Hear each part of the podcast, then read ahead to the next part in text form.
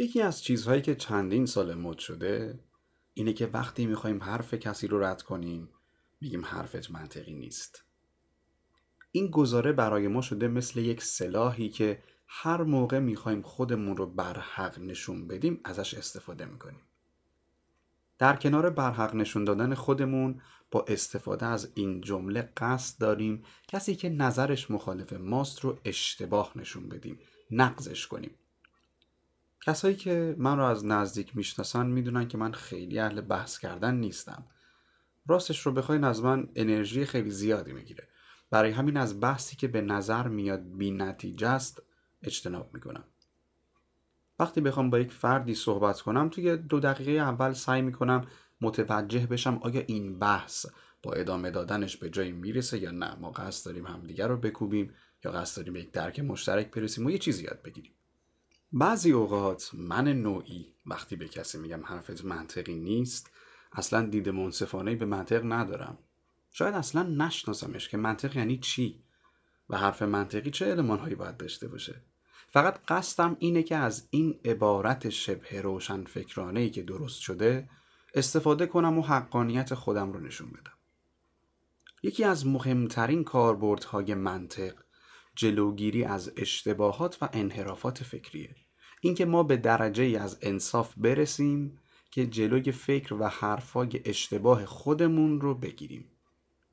یه سری جاها ما نسبت به اشتباه بودن حرفامون آگاهیم و آمدانه اونها رو به کار می‌بریم. اما یه سری جاها ممکنه ندونیم گفته هامون باورهامون یا نتیجه ای که از اطلاعاتمون می‌گیریم اشتباهه. اینجاست که اگر به دنبال درستی باشیم و برامون مهم نباشه به هر قیمتی که شده حرفمون به کرسی بشینه یه سری راهکارها به کمکمون میاد. داشتن اطلاعات ناقص از هر چیزی می‌تونه منجر به درک اشتباه از اون پدیده و مسلما استفاده نادرست از اون بشه.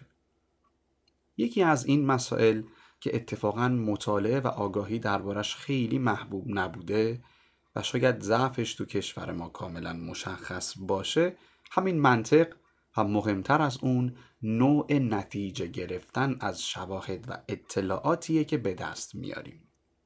چیزی که با کلمه استدلال ازش نام می‌بریم. سلام من پوریا احمدی هستم. شما در حال شنیدن سی و سومین اپیزود از پادکست فارسی مسیر هستید که ما هر یک شنبه در میون درباره موضوعات مرتبط با رشد فردی صحبت می‌کنیم. این اپیزود رو اگه با دوستانتون یا با خونواده و در یک جمعی با رعایت پروتکل های بهداشتی یا به صورت آنلاین گوش کنید شاید نتایج بهتری بگیرید. اینجا در این قسمت از فصل بزرگ شدگی ما قرار درباره گمراه کننده های استدلالی حرف بزنیم.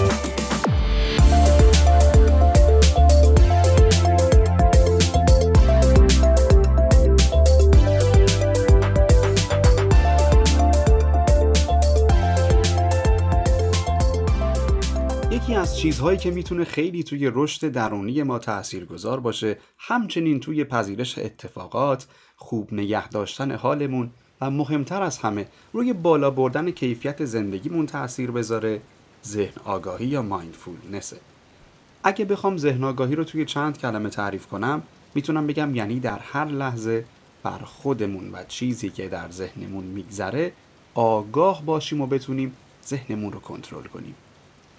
ذهن آگاهی یعنی بتونیم جلوی نشخارهای غیر ارادی ذهنی رو بگیریم تا به جای پرسه زدن در گذشته و آینده بتونیم در قلب زندگی یعنی اکنون قرار بگیریم ریشه های ذهن به خیلی سالها قبل برمیگرده و حتی برخی از منابع میگن به 2500 سال پیش و توی فرهنگ های شرقی مثل بودیسم یا همون بودایی این تمرینات هم انجام می شده.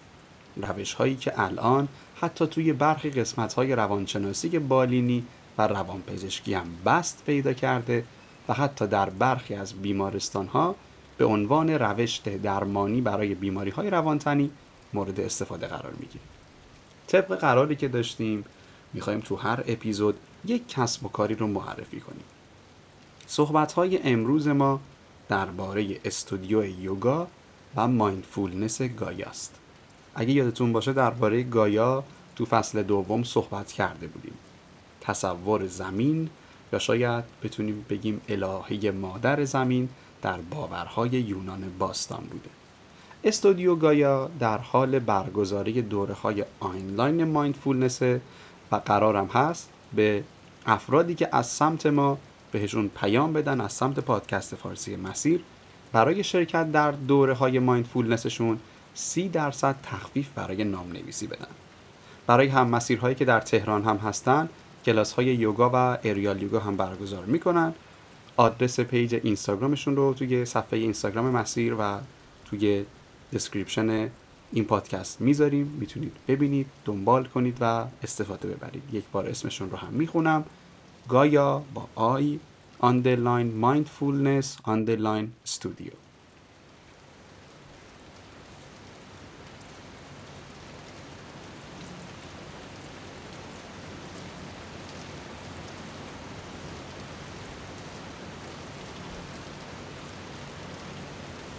تو این چند وقته یه ذره فضای کاری شبکه های اجتماعیمون رو تغییر دادیم. و اونا دیگه صرفا معرف و در خدمت پادکست نیستن. مخصوصا اینستاگراممون که شخصیت مستقل خودش رو داره و توصیه می‌کنم اگر صفحه ما رو ندیدید با اسم مسیر پادکست توی اینستاگرام سرچش کنید. به صورت روزانه نکات و آموزش های روانشناسی، خودشناسی و رشد فردی می‌ذاریم اونجا. در هر هفته هم حدوداً دو بار تست های جنبه های مختلف شخصیت شناسی داریم و یه سری اطلاعات کاربردی که شاید بتونه حالمون رو هم بهتر کنه هر از گاهی اونجا قرار میدیم. در فضای توییتر با اسم پادکست مسیر هستیم. اونجا بیشتر یه شخصیت خودمونیه. به این منظور که بتونیم با همدیگه صحبت و ارتباط نزدیکتری داشته باشیم. خیلی هم ممنون میشم اگر از پادکست فارسی مسیر خوشتون میاد. ما رو به دوستانتون هم معرفی کنید. این اپیزود ما در نیمه اول شهریور ماه سال 1400 منتشر میشه و قصد داریم درباره برخی از ایرادات رایج در نتیجه گیری فکر کردن و صحبت کردن بگیم.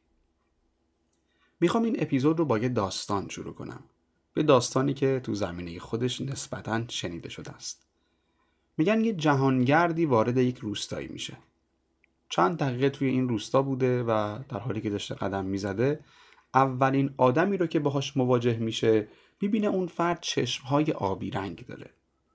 میگذره و تو این روستا زمان می‌ذاره و یک آدم دیگه ای رو می‌بینه. دومین نفری هم که توی اون روستا دیده بوده از غذا چشماش آبی رنگ میشه. نفر سوم و نفر چهارم و پنجم رو هم می‌بینه و باز رنگ چشم اونها هم آبی بوده. توی ذهنش با خودش نتیجه می‌گیره پس همه آدم های این روستا چشم آبیان این مدل نتیجه گیری رو ما تقریبا تو ضرب المثل هامون داریم و شاید بدون اینکه دقیق بررسیش بکنیم بارها هم به کار بردیمش میگیم مشت نمونه خرواره. الان که ما این داستان رو شنیدیم آیا می‌تونیم با قطعیت بگیم که همه افراد اون روستا چشم آبیان مسلما نه. داستان از این قراره که یک سری از روش های نتیجه گیری به صورت رایج از طریق اجتماع یا ذهنیت خودمون یا نظام آموزشی به ما یاد داده شدن که برخی از اونها می‌تونه نوع فکر کردن ما رو به سمت اشتباهی منحرف کنه. قسمت قابل توجهی از این روش های نتیجه گیری اشتباه مشخص شده هستند و ما با مطالعهشون می‌تونیم جلوی قسمت بزرگی از انحرافات فکریمون رو بگیریم. وقتی میگیم قرار جلوی اشتباهات فکری گرفته بشه یکی از مهمترین چیزهایی که شاید باید بهش توجه کنیم اینه که برای هر چیزی دلیلی باید داشته باشیم. چرا یک حرفی زده میشه؟ چرا یک باوری قرار وجود داشته باشه؟ اصلا چرا یه تفکری باید درست بشه؟ اگه بخوایم با این دیدگاه به هر چیزی نگاه کنیم همینجا یک قدم به کمتر اشتباه کردن نزدیک میشیم. برای هر چیزی دنبال دلیل بودن و دلیل آوردن با کلمه استدلال شناخته میشه. استدلال که مشخصه دیگه. یک کلمه عربیه بر وزن استفعال با ریشه دال، لام و لام به معنای آوردن دلیل. در زبان انگلیسی هم به استدلال میگن reasoning دلیل آوردن. ما برای اینکه بتونیم درست استدلال کنیم یا نتیجه گیری درستی داشته باشیم نیازمند این هستیم که بیشتر دقیق بشیم و هر چیزی رو در همان لحظه شنیدن نپذیریم.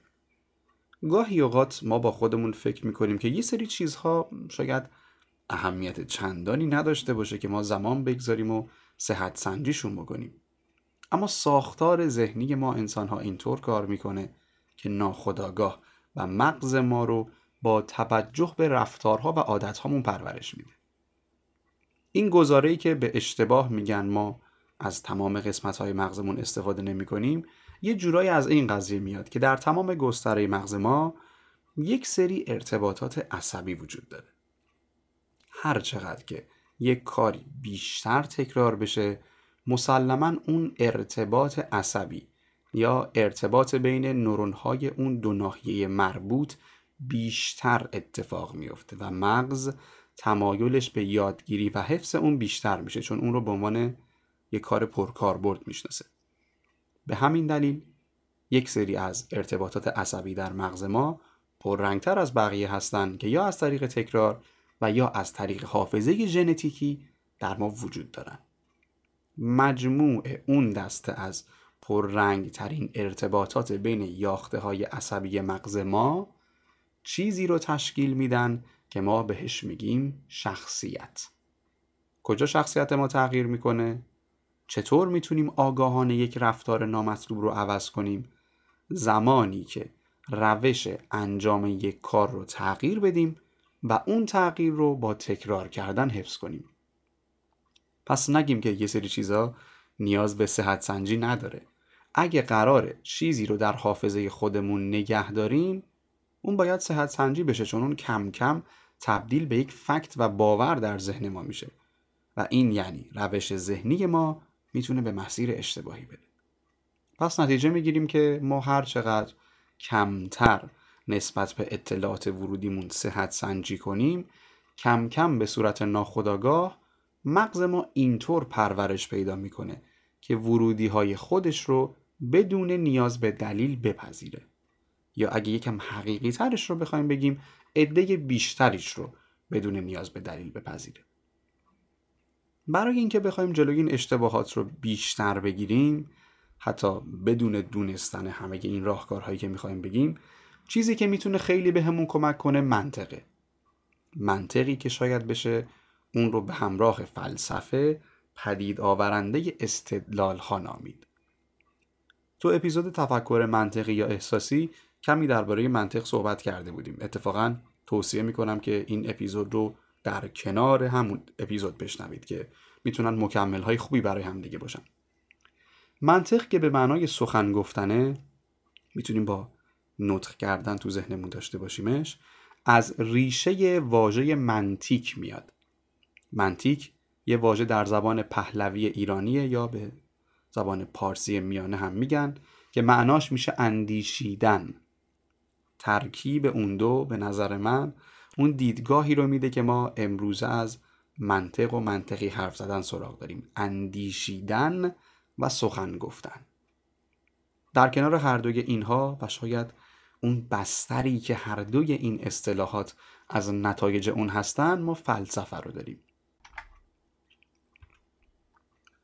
فلسفه که در زبان فارسی پهلوی به دوستی خرد شناخته می شده مطالعه یه سری از سوالات عمومی و اساسی رو شامل میشه که می‌رسن به مطالعه و یا حل یک سری از مشکلات. خرد دوستی دانش پیدا کردن حقیقت پدیده هاست. و به دنبال اینه که بدون هیچ گونه تعصبی فقط و فقط حقیقت رو پیدا کنه. البته هر سه این تعریف ها خیلی گسترده تر از اونی هستن که من دربارهشون گفتم ولی صرفا فقط می‌خواستم به یه آشنایی اولیه کوتاه برسیم که امیدوارم بعدا دربارش بیشتر بخونید و ما هم بحث امروزمون رو بتونیم پیش ببریم. تلاش بر اینه که صحبت هایی رو که در اپیزود امروز مطرح می‌کنیم از در منطق و نه از روی احساس بیان بشه. تا جایی هم که ممکنه از دلایل احساس محور برای اثبات حرفامون فاصله می‌گیریم. چرا که این موضوع در وادی فلسفه و منطقه. هرچند گاهی با احساس هم قاطی میشه. هدف ما از دنبال کردن و یادگیری این موضوع درست فهمیدنه. فردی که استدلال رو یاد می‌گیره و از اون استفاده می‌کنه از اونجایی که هیچ باور یا تفکری رو برای خودش نمی‌دونه دنبال و اهل تعصب نیست. ما هم اینجا قصد داریم کمی تمرین کنیم که بتونیم باورهای اشتباهمون رو تغییر بدیم و جایگزین اونها رو درستی قرار بدیم. تا اینجا درباره چیستی و پیش نیازهای اولیه استدلال صحبت کردیم. از اینجا به بعد این اپیزود درباره برخی از این استدلال های رایج صحبت می‌کنه. منتها چون فلسفه و پیرامونش محیط جدی و خشکیه من سعی می‌کنم هر استدلالی رو با یک مثال قابل لمستر بکنم تا بتونیم اون رو در ذهنمون به مثالهای بیشتری گسترش بدیم. کما اینکه خیلی اوقات میگم وقتی مثالی به کار بره از اون اصل موضوع دور میشیم ولی ما این رو برای قابل فهمتر شدن استفاده می‌کنیم. امیدوارم که اهل فن ما رو ببخشن.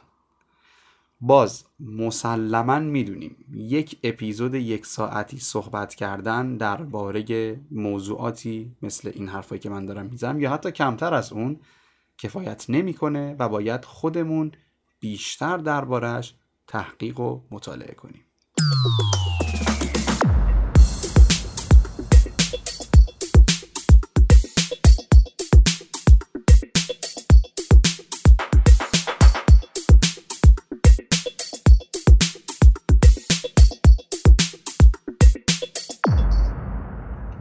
تو بخش دوم این اپیزود می‌خوایم یه سری از مسائلی رو بیان کنیم که دونستنش می‌تونه جلوی اشتباهات ناخواسته فکری و رفتاری ما رو بگیره. من قصد ندارم که ذهنمون رو با دونستن کلمات و اضافه کردن واجه های جدید پر کنم. هیچ وقت هم توی اپیزودها خیلی به دنبال این موضوع نرفتم. اما صرفا برای داشتن یک درک متقابل از مبحثی که دربارهش صحبت می‌کنیم و اینکه به ازای زمانی که می‌ذاریم یه آورده قابل ارائه هم داشته باشیم یه سری از این کلمات اصلی رو هم این بین با هم دیگه مرور می‌کنیم. با یکی از رایج ترین این اشتباهات فکری شروع می‌کنیم. چیزی که توی کشور ما اتفاقا خیلی رایجه و احتمالا بارها هممون گولش رو خوردیم. سفسته این اصطلاح یعنی یه سری از حرفای غیر منطقی و اشتباه حالا استفاده از چیزهایی که می‌دونیم درست نیستن رو بخوایم به کار ببریم تا یک چیز به ظاهر درست و باور کردنی رو نتیجه بگیریم. یه جورایی یعنی حقیقت رو نشون ندیم. با یه سری حرفهای قلمبه سلمبه و عامه پسند یه سری کلمات قشنگ و جفسازی و بازی با احساسات بقیه اون چیزی رو که دوست داریم به جای حقیقت به بقیه می‌خوایم نشون بدیم اون رو بقبولونیم. فکر می‌کنم کاملا مشخص باشه که استفاده از سفسته برای رسیدن به یک هدفیه که حالا توی هر جایی که استفاده میشه هدف خاص خودش رو دنبال می‌کنه. چه توی یک بحثی باشه چه توی یک موضوعی چه توی یک جدل دو نفره. سفسته هم خیلی زیاد شنیدیم. مثلا خانم می‌رسیدی گوینده خبر صدا و سیما که اون اوایل دورانی که کرونا شروع کرده بود به گسترده شدن اومد و گفتش که کرونا که چیزی نیست یه ویروس خیلی ساده مثل آنفولانزای خودمونه احتمالا با گرم شدن هوا هم از بین میره. من خودم هم گرفتم که این سفسطهی که ایشون کرد منجر شد به مجموعی از شوخی های اینترنتی با ایشون که تا به امروز هنوز هم جوکای جدید براشون می‌سازن. سفسته یه جورایی همون دروغ گفتنه. اگه گوینده آگاه باشه که این دلایل و گزاره هاش اشتباهن داره سفسته می‌کنه. اما اگر ندونه و از روی ناآگاهی بیاد یک سری حرفای اشتباه بزنه و نتیجه بگیره اون موقع داره مغلطه یا مغالطه می‌کنه. یعنی از یک چیز نادرست بخوایم یک نتیجه درست بگیریم. مثل اینکه یه چیز کاملا بی ربط رو استفاده کنیم تا یک نتیجه مناسبی بگیریم. مثلا یکی میگه فلانی گفته این رستوران رو برای غذا خوردن انتخاب نکنیم کیفیت نداره. و فرد مقابل جواب میده فلانی آخه چی می‌فهمه؟ اون اصلا آدم درستی نیست. من دو روز پیش دیدمش که پشت سر فلانی صحبت می‌کرد. اینطور ربط دادن دو تا موضوع کاملا بی ربط میشه مغالطه متاسفانه توی جامعه ما عده زیادی از سخنورها حالا چه در فضای مجازی چه در فضای واقعی از سفسته و مغالطه استفاده می‌کنن و مسیر اصلی صحبتشون هم همینه. این نوع استدلال توی فرهنگ عامه ما هم وجود داره. در کل همه این استدلال های مدل طرز فکرن دیگه. قرار نیست که حالا فقط برای سخنران ها باشه. حالا چند تا مثال می‌زنم برای اینکه راحتتر بتونیم بستش بدیم و موارد دیگر رو هم بتونیم ببینیم. مثلا توی دوره کودکی ماها یه چیزی که خیلی رایج بوده الانم باز تا حدی هست می‌گفتن می‌بینی فلانی چقدر بچه ساکت و آرومیه؟ صدای بلندش رو اصلا تا حالا کسی نشنیده هیچ موقع با کسی بحث نمی‌کنه. اگه چند تا همجوری نشونه دیگه از افسردگی و نتیجه می‌گرفتن پس اون حتما بچه سالمیه. جدای از اینکه خیلی اوقات این افراد افسرده بودن بعضی وقتا می‌دیدی که دقیقا اون بچه شره همین بوده. منتها یاد گرفته بوده که توی جمع اینطور رفتار بکنه که خودش رو بخواد خوب نشون بده. به یه مثال خیلی نزدیک این عزیزی که دیماه سال 99 فرمودن ما ماهانه یک میلیون دوز واکسن تولید می‌کنیم خیالتون راحت و امکان تولید تا دوازده میلیون دوز در ماه رو هم داریم با یک سری زیر یه چند وقت جلوتر هم فرمودند که تا پایان شهریور یعنی دو هفته دیگه که الان ما هستیم پنجاه میلیون دوز واکسن برکت تحویل میدیم. فکر می‌کنم این حرف مال تیر ماه بوده. وعده که دیدیم محقق نشد. این میشه سفسته شما یه فرضی که درست نیست رو می‌ذاری و یه نتیجه درست برمیداری که این مورد سفسته دیگه آشکار شد و ما الان به سفسته بودنش دیگه آگاهیم. این سفسته و مغالطه خودشون یه قسمت های مختلفی دارن. مثلا یکیش اینه که شما با یه جامعه آماری کوچیک یا یه نمونه بسیار محدود بیای نظر کلی بدی. نمونهش میشه این که توی fan page موسیقی من چند وقت پیش دیده بودم سه چهار هزار نفر هم دنبال کننده داشت در اینستاگرام. یه بند خدایی عکس خواننده محبوبش که توی این page بود و در کنار استاد محمد رضا شجریان گذاشته بوده و توی استوریش یه نظر سنجی گرفته بود که کدوم محبوب ترن 71 درصد به اون خواننده مذکور رأی داده بودن و ایشون در یک پستی نتیجه گرفت که محبوبیت این بزرگوار از استاد شجریان بیشتره. این نمونه رو که ما دیگه خیلی داریم توی جامعه همون زیاد می‌بینیم. یه نوع دیگه که از رایج ترین هاست اینه که یک حقیقتی رو بگید یک حقیقت درست رو بگید و یه فرض باطلی رو ازش نتیجه بگیرید. این خیلی رایجه. همه جای دنیا هم رایجه. بیشتر این رو سیاستمدارها استفاده می‌کنن. یه جوکی هست میگن یه فردی بوده یه آقایی بوده که هر روز سر یه چهار راهی میومد و کلاهش رو می‌گرفت بالا تو هوا تکون می‌داد. چند ساعت این کار رو انجام می‌داده هر روز.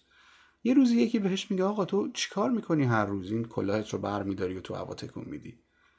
جواب میده که من زرافه ها رو دور می‌کنم. بعد اون یکی میگه ولی من که زرافه ای نمی‌بینم. و اون آقا میگه پس این یعنی من دارم کارم رو درست انجام میدم. این رفتار شاید خیلی رایجتر باشه نسبت به بقیه. و ما زیاد هم دیدیم مثال های مربوط به این رو خیلی دیدیم. اینکه بیشتر ما درباره سفسته و مغالطه صحبت می‌کنیم جدای از اینکه اینها ای از گسترده ترین ایرادات استدلالی رو شامل میشن مخصوصا تو جامعه خودمون اینه که ذهنیتش تو تصمیم گیری های خودمون هم تو این ایرادات استدلالی بیشتره واقعا. یعنی ما خودمون هم بیشتر درگیر اینها میشیم. حالا ما سعی می‌کنیم تا جایی که می‌تونیم اون دسته از استدلال هایی رو بگیم که باهاش بیشتر سر و کار داریم و از اضافه گویی ها پرهیز کنیم. برگردیم به استدلال ها یه روشی که بیشتر اینو خبرگزاری ها استفاده می‌کنن اینه که در سطح کلان و در ابعاد بسیار گسترده تا جایی که زورشون می‌رسه دروغ منتشر می‌کنن. خبر کذب. انتشار دروغ در سطح گسترده باعث میشه که بعد از یک مدتی قوه تصمیم گیری و قدرت استدلال افراد دچار آسیب بشه. یعنی اصلا فرد نتونه که یک تصمیم درستی رو بگیره. براش بسیار کار دشواری باشه. فکر نمی کنم که دیگه این نیاز به مثالی هم داشته باشه. تو اپیزود سواد رسانه ای هم به این قضیه و ابعادش بیشتر پرداخته شده که می‌تونید اون رو هم گوش بدید حتما. از این روشی که گفتیم ساختارها و نظامهای ایدئولوژیک هم خیلی زیاد استفاده می‌کنن. اگر تاریخ شوروی رو به همراه اسنادی که بعد از فروپاشیش منتشر شده مطالعه بکنید رد پای انتشار دروغ در ابعاد وسیع رو خیلی پررنگ می‌تونید مشاهده بکنید. این مدل رفتار و این حرکت یه جورایی سازنده پروپاگاندا هم هست. یه قسمت دیگه از این سوگیری ها که متاسفانه خیلی هم انجامش میدیم اینه که ببینیم این گوینده کیه. نه اینکه این حرف رو چی دارن میگن. این گوینده ای که داره میگه اون رو رد یا تایید می‌کنیم. این در دو سو بررسی میشه. یکی مثل استفاده از یک مرجع یا منبع معتبری در یک قضیه برای اینکه حرفای خودمون رو گسترش بدیمه مثل این. پدیده انبوه کانال های تلگرامی پروفسور سمیعی که افراد عادی با سوء استفاده از اسم و تصویر ایشون اخباری رو منتشر می‌کردن به اسم اخبار درست. حالا شاید ما بگیم خب این که بدیهیه. یه کسی مثل پروفسور سمیعی که نمیاد کانال تلگرامی بزنه و درباره خواص مثلا شلغم توی آرتروز صحبت بکنه. ایشون اصلا رشته کاریش چیز دیگه ایه. ولی وقتی دقیق تر به این قضیه نگاه می‌کنیم می‌بینیم که خیلی از افراد گول این کانال ها رو خوردن و بعضی از این حرف ها با علم بر اینکه اون کانال اشتباه بوده کم کم اعتبار گرفتن. با اینجا کاری نداریم که برخی از حرفها که تو این کانال ها زده میشه ممکنه درست باشه. صحبت اینه که وقتی اسم یک فرد دیگه و عکس یک فرد دیگه زده میشه هدف هر چند مستقیم هم بهش اشاره نشه گمراه کردن و استفاده از اعتبار اون فرد. اون کانال خب می‌تونست با اسم دیگری فعالیت کنه و مستقل باشه. از جهت برعکس هم این قضیه می‌تونه بهش نگاه بکنیم و استفاده میشه. اینکه بخوایم گوینده رو زیر سوال ببریم نه حرف رو. اینطور که یک فردی یک حرف درستی رو می‌زنه و ما اون حرف رو رد بکنیم. چرا؟ چون فلانی عضو اون گروه یا اون دسته که ما دوستش نداریم. یادمون باشه ما هدفمون از یادگیری اینها فهمیدن حقیقته و نه راهی برای اثبات کردن تمایلات و علایق شخصیمون. ممکنه ما باورهامون ممکنه ما تمایلاتمون با حقیقت بخونه و ممکنه با همدیگه یکی نباشن. ما اگر دنبال این هستیم که حقیقت رو بدونیم باید بریم به دنبال اصل. نه اینکه هر جوری که شده خودمون رو بخوایم حقیقت رو بخوایم با حرف خودمون تطبیق بدیم. اتفاقا آقای آرتور شوپنهاور یه کتابی داره کتاب معروفی هم هست به اسم هنر همیشه بر حق بودن که من اسم این اپیزود رو هم از اسم این کتاب قرض گرفتم. توی این کتاب یه سری از راه ها و روش هایی گفته میشه که توسط اونها فرد می‌تونه یک ناحقی رو حق جلوه بده درست جلوه بده. البته خود ایشون هم گفته که خوب انسان این روش ها رو یاد بگیره که جلوی خطاهای خودش رو بگیره نه اینکه از اونها استفاده نادرست بکنه. یه چند ثانیه اطلاعات جدید ندیم و توی ذهنمون دسته بندی کنیم صحبت ها و موضوعاتی رو که تا اینجا مطرح شدن. البته آخر اپیزود هم یه جنبندی کلی داریم ولی به خاطر اینکه موضوعات از دستمون در نره همینجا یه دسته بندی هم بکنیم خوبه. با یه مثال نتیجه گیری جز از کل شروع کردیم. همون مثال روستا که از چند چیزی که می‌بینیم از جز نمی‌تونیم کل رو تعیین بکنیم. درباره انواع سفسته حرف زدیم اینکه با یه سری اطلاعاتی که می‌دونیم اشتباهه و اونها رو می‌خوایم درست نشون بدیم یک نتیجه مطلوب خودمون رو بگیریم. درباره استناد کردن به یک جامعه آماری کوچک یا نمونه محدود و بست اون به کل حرف زدیم درباره بیان یک حقیقت و گرفتن یک نتیجه باطل صحبت کردیم مثل همون آقایی که زرافه ها رو دور می‌کرد. انتشار گسترده دروغ رو بیان کردیم که خبرگزاری ها عموما از این استفاده می‌کنن. و این دو صحبت آخر که تکذیب یک حرف به خاطر گوینده یا وصل کردن یک حرف به یک گوینده دیگر برای استفاده از اعتبارش بوده. چند نشونه هم که بتونیم با اونها سفسته رو تشخیص بدیم این بوده که گوینده یک سری از های احساسی مثل بالا بردن صداش مثل خشبین شدن بازی با احساسات مخاطب گرفتن تایید یک قسمتی از حرفاش از مخاطبین و چیزهای از این قبیل استفاده می‌کنه. اینا رو هم پیشتر گفتیم. معمولا هم کسی که سفسته رو به کار می‌بره قصدش این نیست که حقیقتی رو بیان کنه. بلکه بیشتر به دنبال اینه که تو اون جمله ای که می‌خواد بگه یا توی اون بحث بتونه خودش رو برحق نشون بده و حرفش رو به کرسی بنشونه. اتفاقا این سفسته تاریخچه جالبی داره هم پیدایشش و هم افرادی که از این استفاده می‌کنن. اگر دربارش یه جستجویی بکنید مسلما خالی از لطف نیست. برگردیم به صحبتمون. یه سری از مواقع ما به جای اینکه بخوایم یک چیزی رو بپذیریم یا حقیقتی رو ببینیم یک بحث انقدر برامون جدی میشه که می‌خوایم به هر قیمتی که شده فقط پیروز اون صحبت بشیم. اینجاست که یک بحث و گفتگو به مجادله تبدیل میشه. یکی از کارهایی که افراد در این مواقع انجام میدن اینه که کلا موضوع صحبت رو به سمت دیگری ببرن. برسن به یه موضوع دیگه و اونجا سعی کنن که اون مخاطب رو شکست بدن و این موضوع دوم رو به صحبت اول وصل کنن و بگن که ببین اونجا اشتباه می‌کردی پس کلا من برحق بودم. این هم که دیگه اصلا نیازی به توضیح نداره که چرا اشتباهه ربط دادن دو موضوع و زمینه مجزای از همدیگه جدای از اینکه اشتباهه شاید خیلی نه کار اخلاقی باشه و منطقی هم مسلما نیست.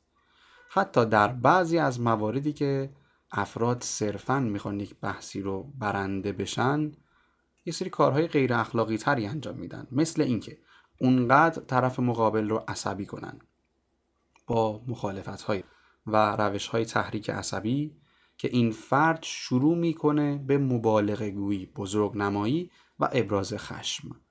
چون انسان ها توی مجادله های شدید معمولا این رفتار رو از خودشون نشون میدن و خب کسی هم که این روش رو دنبال می‌کنه به برخی از اینها هم آگاهه. و از این حرف هایی که اون فرد در عصبانیت می‌زنه و از اون بزرگ نمایی ها استفاده می‌کنه که بگه ببینید این فرد کلا استدلال درستی انجام نمیده.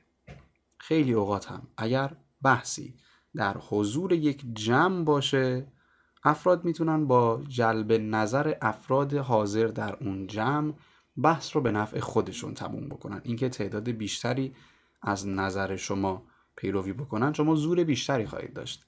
این مسلما معیار درستی برای راستی آزمایی یک صحبت نیست. ولی برای وارد کردن فشار به سمت مقابل بحث و به ظاهر برنده شدن این صحبت از روش هایی که دیدیم مورد استفاده قرار می‌گیره و درباره فشار نظر جمعی و دیکتاتوری نظر جمعی هم تو اپیزودهای پیشین ما صحبت کرده بودیم ما برای بیان و معرفی استدلال ها به همین ها تا اینجا بسنده می کنیم.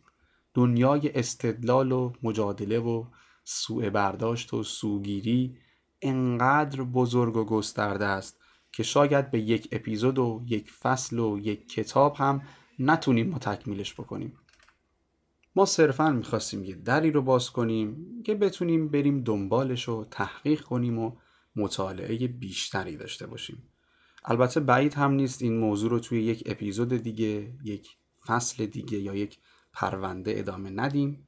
همونطور که خود این اپیزود هم تا حد زیادی مرتبط با اپیزود تفکر منطقی یا احساسی بوده. اما اگر از بحث درباره تأثیرات بکار بردن این استدلال ها به شیوه درست یا غلط هم صحبت کنیم می‌تونیم به این موضوع برسیم که هر چقدر افراد جامعه ای استدلال های درستتری رو به کار ببرن و از منطق پیروی کنن اون جامعه ای که این افراد رو شامل میشه دارای فضیلت های اخلاقی بیشتری خواهد بود. یا ساده تر بخوام بگم جامعه اخلاقی تری خواهد شد. برای حرفم دو دلیل میارم. یک اینکه افرادی که درست نتیجه می‌گیرن. و به قضایا برای درک حقیقت فقط نگاه می‌کنن بیشتر تصمیمات درستی رو می‌گیرن. و دلیل دوم هم این که اگر در یک جامعه ای افراد به دور از سفسته و سایر راه های گمراه کردن افراد صحبت بکنن بدیهیه که این جامعه ساختار اخلاقی تری خواهد داشت و از خرد جمعی سالمتری استفاده خواهد کرد. چون کسی به دنبال گول زدن و گمراه کردن کسی دیگه نخواهد بود.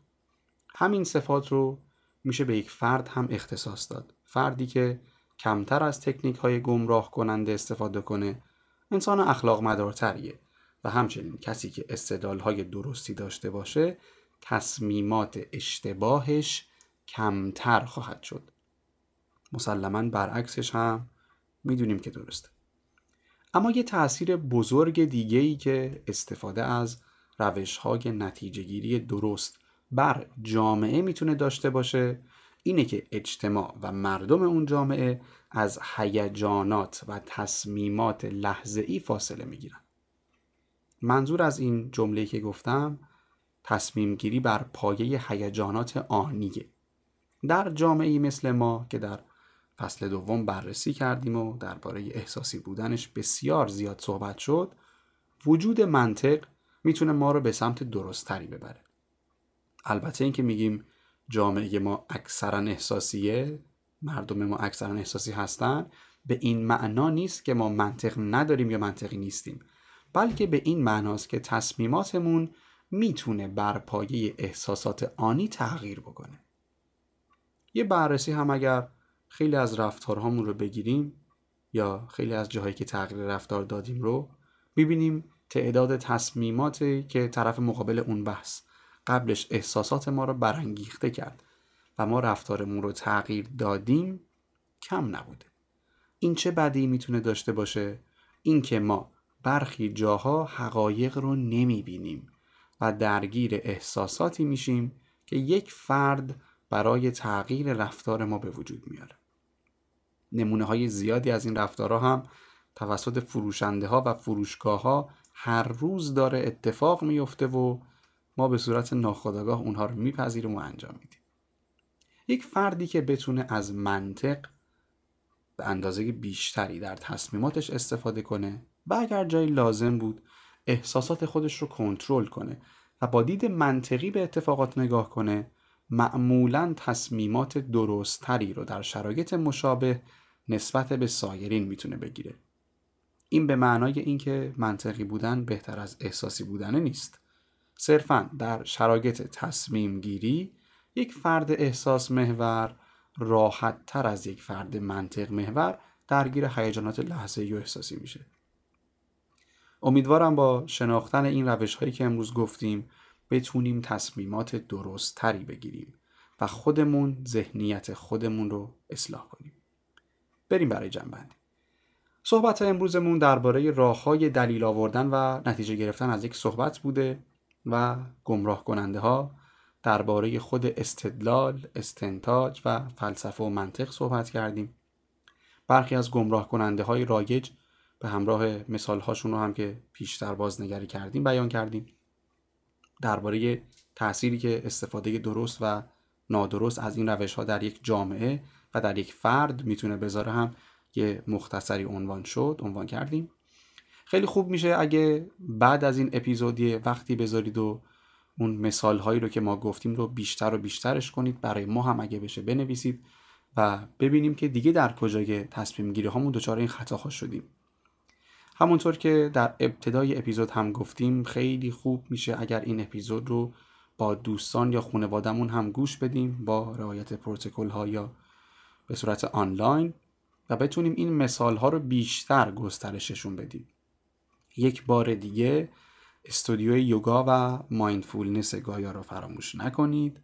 آدرس اینستاگرامشون رو هم توی صفحمون و هم تو قسمت توضیحات پادکست می نویسیم یا دنبالشون کنید به دوستانتون معرفیشون کنید یا اگر از خدماتشون براتون مناسب استفاده کنید و به هر طریقی که می‌تونید از این کسب و کارها حمایت کنید. لطفا یک دقیقه هم وقت بذارید. هر گونه نقد یا نظری دارید برام بنویسید که برام بسیار مهمه. اگر هم جایی رو اشتباه گفتم حتما بگید که من در اپیزود بعدی اصلاح کنم. تا دو تا یک شنبه بعدی و اپیزود آینده مسیر همینجا منتظرتون میمونم.